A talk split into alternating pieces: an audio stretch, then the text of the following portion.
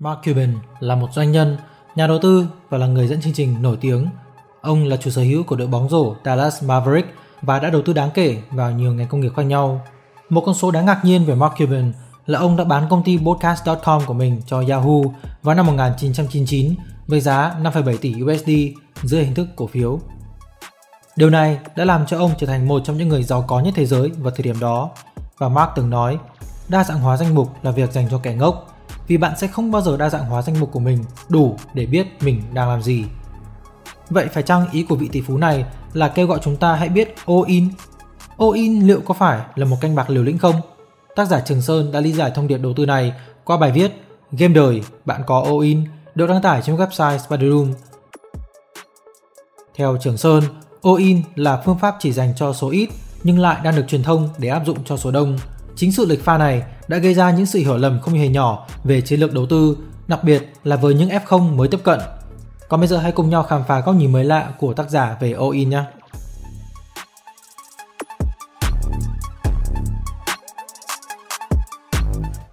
Không chỉ Mark Cuban, người được biết đến với biệt danh là tiên tri xứ Omaha, Warren Buffett cũng đã nói, đa dạng hóa là hành động không mang nhiều ý nghĩa đối với những ai hiểu bản thân đang làm gì.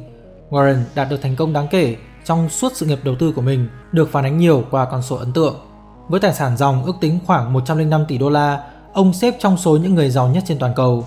Tài năng đầu tư của ông rõ rệt qua tỷ suất lợi nhuận trung bình hàng năm khoảng hai mươi phẩy ba phần trăm mà ông đạt được cho Berkshire Hathaway từ năm một nghìn chín trăm sáu mươi lăm cho đến hiện tại, liên tục vượt trội so với thị trường chung. Charlie Munger, đối tác kinh doanh đáng kính của Warren Buffett và phó chủ tịch của Berkshire Hathaway, mặc dù chỉ bắt đầu sự đối tác đầu tư chính thức với Buffett khi ông bốn mươi tuổi vào năm một nghìn chín trăm bảy mươi tám, Munger đã chứng minh rằng thành công trong việc đầu tư có thể đạt được ở bất cứ giai đoạn nào trong cuộc sống. Tài năng tri thức của Munger không chỉ giới hạn trong lĩnh vực tài chính và đầu tư, mà ông còn sở hữu một loạt kiến thức đa dạng trong các lĩnh vực như tâm lý học, kinh tế học, lịch sử và triết học.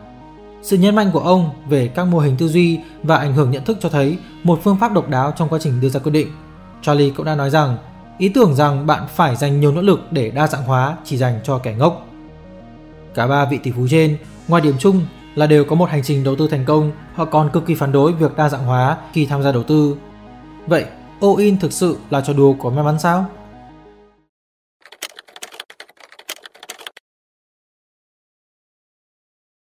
Lần gần nhất mà bạn nghe hai chữ all in là khi nào?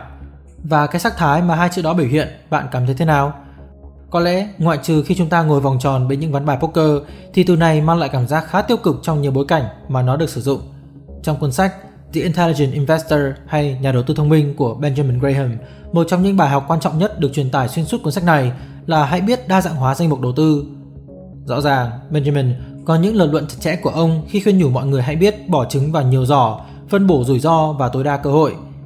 Tuy nhiên, bức tranh thực tế có luôn phù hợp với cái khung mà Ben đã đưa ra. Hãy nghĩ về nó theo cách này. Trong đống cỏ khô khổng lồ của thị trường, chỉ có một số ít cái kim là đã từng tiếp tục tạo ra những lợi nhuận thực sự kếch xù. Nếu bạn sở hữu càng nhiều cỏ khô thì xác suất là rút cục bạn sẽ tìm được ít nhất là một cái kim trong số đó sẽ càng cao. Bằng cách sở hữu nhiều đống cỏ khô, một cách lý tưởng là thông qua một quỹ chỉ số nắm bắt được toàn bộ thị trường chứng khoán Mỹ. Bạn có thể tin tưởng chắc chắn là sẽ tìm được từng cái kim đó và như vậy thâu tóm được lợi nhuận của tất cả các siêu chứng khoán. Ý tưởng đa dạng hóa danh mục, bên cạnh những lợi ích đang được tuyên truyền mạnh mẽ, nó còn mang một cái mặt trái khác.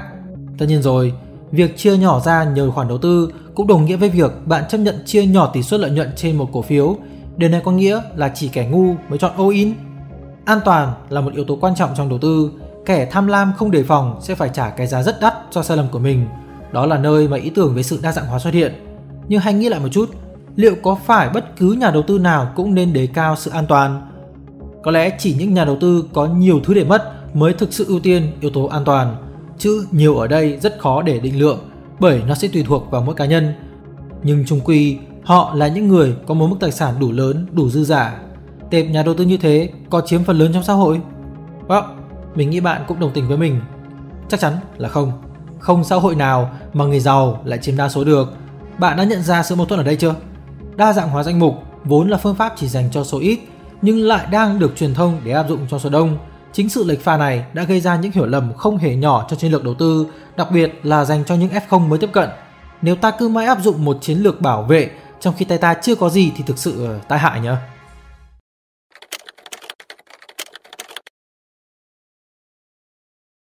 Thử lật ngược vấn đề, nếu những người đang ở dưới đáy chọn all-in thì có phải là con đường lên nhanh nhất hay không? Mình không thể trả lời câu hỏi này vì mình cũng đang loay hoay tìm đường lên. Nhưng Warren Buffett có thể biết câu trả lời. Như đã nêu ở phần đầu của bài viết, Warren là một người anti-diversification. Vậy, cuộc đời đầu tư của ông có kể cho chúng ta câu chuyện tương tự của những gì ông chia sẻ không? Qua biểu đồ thể hiện net worth của nhà tiên tri xứ Omaha theo độ tuổi của ông, chúng ta có thể dễ dàng thấy được phần lớn tài sản của ông chỉ kiếm được sau tuổi năm mươi.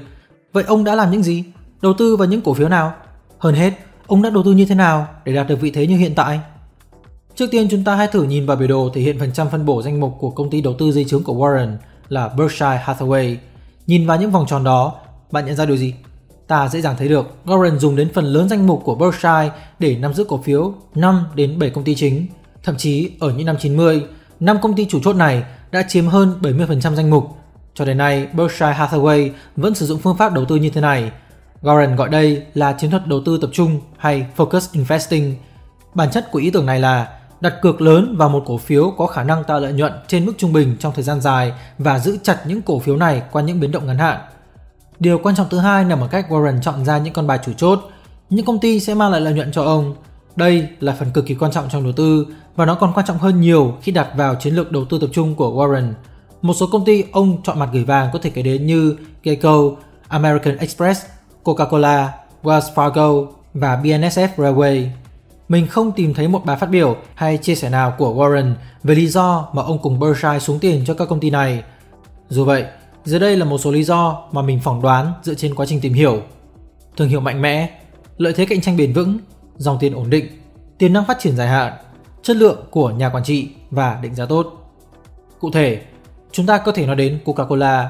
Warren Buffett đã mua cổ phiếu của công ty nước ngọt này vào năm một nghìn chín trăm tám mươi tám và một nghìn chín trăm tám mươi chín với tổng tiền hơn một tỷ đô la, chiếm ba mươi bảy phần trăm tổng giá trị vốn chủ sở hữu của Berkshire vào năm một nghìn chín trăm tám mươi chín.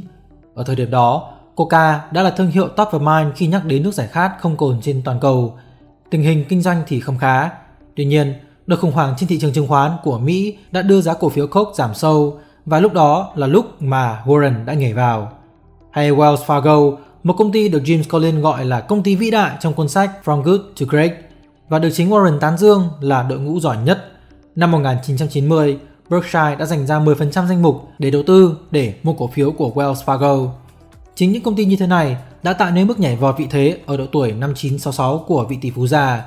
Nếu như không có Coca-Cola, không có Geico, không có Wells Fargo, Warren đã không phải là Warren và Berkshire chắc chắn không phải là Berkshire mà chúng ta biết ngày hôm nay.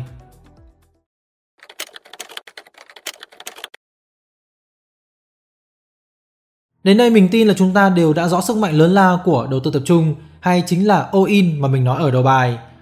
Phân bổ rộng hay đa dạng hóa danh mục chỉ mang tính chất phòng thủ mà đánh mất lợi nhuận về lâu dài. Nhưng vì lý do nào mà phần lớn các nhà đầu tư khi sử dụng chiến thuật này lại không đạt được hiệu quả mong muốn hay thậm chí là thua lỗ? Có điểm mù nào ở đây không? Thực chất khi rút gọn chiến lược all-in này lại, chúng ta chỉ cần xem xét hai yếu tố, chọn hàng tốt và giữ hàng trong dài hạn. Dù đơn giản là như vậy nhưng đám đông vẫn thất bại. Nguyên nhân là do đâu? Đưa ra một quyết định đầu tư, xuống tiền đầu tư và khi nắm giữ khoản đầu tư, tất cả quá trình đó chưa bao giờ là dễ dàng. Đa số những trường hợp thất bại là khi họ đã để cảm xúc, thiên kiến cá nhân hay những tác động từ đám đông ảnh hưởng đến. Nói về việc chọn hàng, đáng lẽ những cổ phiếu của công ty lớn, làm ăn tốt hay những đồng coin vốn hóa lớn có ứng dụng sẽ là lựa chọn tối ưu và an toàn. Rất tiếc, đám đông không nghĩ như vậy. Thay vì những lựa chọn an toàn trên, đám đông thường chọn all-in vào các cổ phiếu penny, các đồng shitcoin và những thứ này chẳng khác nào họ đang mua vé số cả.